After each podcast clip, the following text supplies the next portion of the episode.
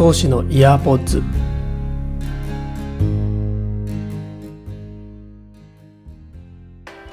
皆さんどうもこんにちは創始です。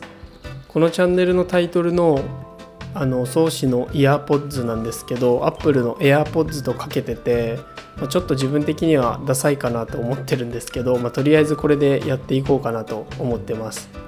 で最近僕こう考えたりアイデアを出したりっていうのを日常的に意識してやるようにしてるんですけどあのそれって結構こう疲れるというか脳みそもこう疲労しちゃうんですよね。でそれであのそれと同時にこう勉強する理由を自分が大人になって大人になってというかこう子供ができた時に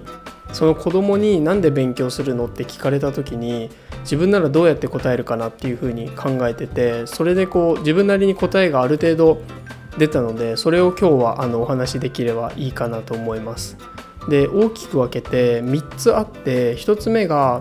あの知的負荷に耐えられるようにするためっていうのと2つ目が1つのことを継続して結果を出せるようにするためっていうのとあと3つ目が興味があることとかこう好きなことを見つけるためっていう風なテーマで話していきます。で早速こう1つ目の知的負荷に耐えられるようにするためっ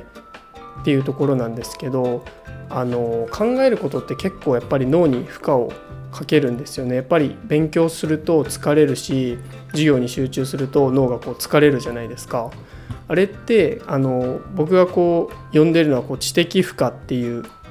負荷が脳にかかっててそれは考えることによって脳にかかる負荷っていうふうに言ってるんですけど例えばこう学生時代を思い出していただくと部活とか体育の授業とか体を動かすことに一生懸命取り組んだ時ってあの体はやっぱ疲れるんですよね。でそれと同じように脳もやっぱり考えること負荷をかけることによって脳も疲れてくるのでエネルギーを消費しちゃうんですよね。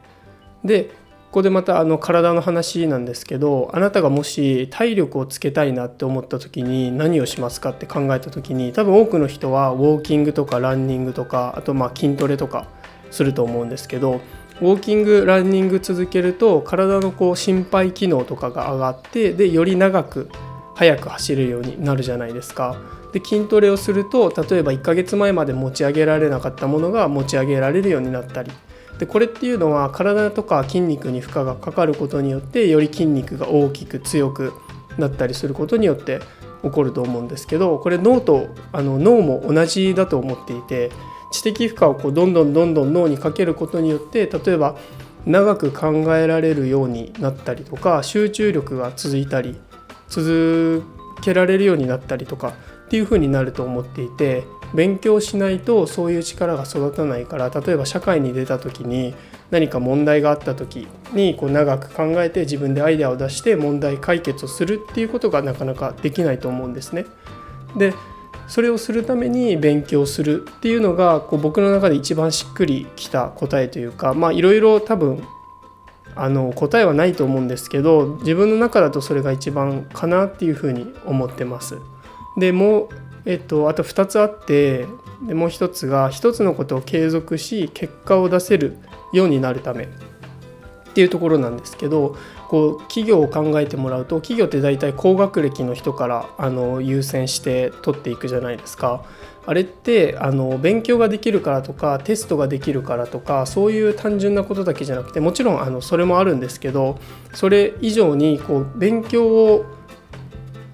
できる勉強ができるとかいい大学を出てるっていう人はそのことその大学に入ること卒業することに向けて努力できる人っていうふうな認識を企業側がするんですね。でこれあのアメリカの研究でも実際にあって高学歴の人とそうじゃない人を比べてみて目の前に問題ができた時に解決する能力っていう人が解決する能力っていうのが高学歴の人の方が2倍ぐらい高いっていう研究が出てて実際にこれは僕もそうだなと思っていて自分が決めた目標に向かって頑張れる人っていうのは社会人になって会社に入ってもこう会社にとってより貴重な人材になれるんじゃないかなっていうふうに思います。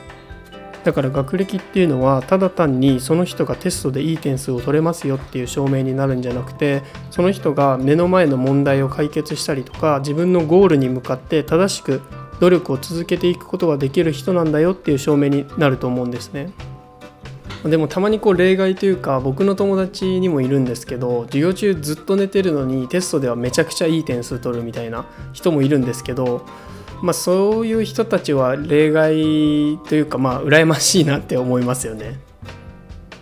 で3つ目の理由なんですけど3つ目は興味があることとか好きなことを見つけるためだと思っていて例えば初めて数学の授業を受けてみてどんどんどんどん進んでいくうちに数学が好きになって数学の先生になりたいなって思うようになったりとか数学を活かせる仕事に就きたいなって思えるようになったりするわけじゃないですか。でそれっていうのは他の教科とか授業も全部同じでこう幅広く浅くいろんな知識に触れることで自分の好きなことを見つけられるようになるっていうわけです。で好きなことを見つけるっていうことはもちろん反対に嫌いなこととか興味のないことを見つけるっていうことにもなるわけじゃないですか。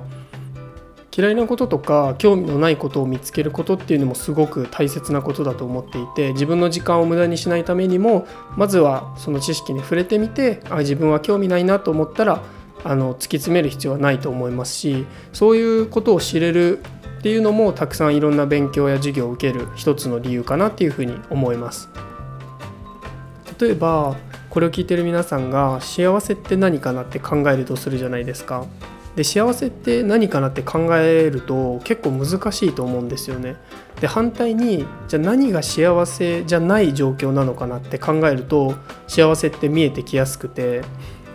例えばじゃあお金がないのは幸せじゃないなとか一生一人で暮らすのは幸せじゃないなとかって考えるとじゃあ幸せって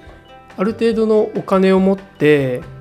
結婚して家族がいるのが自分にとっては幸せなんじゃないかなってわかるわけじゃないですか。これと同じように好きなものを探す時にこう嫌いなもの自分がしたくないものは何かなって探してあえて探してみると結構好きなことが見えてきたりとかっていうのも結構あります。でも学校に行かずに授業を受けないでいると自分の嫌いなことって避けるわけじゃないですか。でそもそも自分が本当にそれが嫌いなのかどうかっていうのもわからないじゃないですか。だから強制的に学校に行って授業を受けるっていうのはそういう意味ですごく大切なことだと思います。で今回の勉強しなければいけない3つの理由をまとめると1つ目が知的負荷に耐えられるようになるため2つ目が1つのことを継続して結果を出せるようになるため。で3つ目が興味があることとか好きなことを見つけるためですで自分の学生時代を振り返ってみると何で勉強しなきゃいけないんだろうとかそういうことを考えたことすらなかったのでそういうことを考えられる学生の子たちとか子どもたちにあのなんで勉強しなきゃいけないのって聞かれた時にちゃんと答えられるようになっておきたいなと思います。今日も聞いていただきありがとうございました。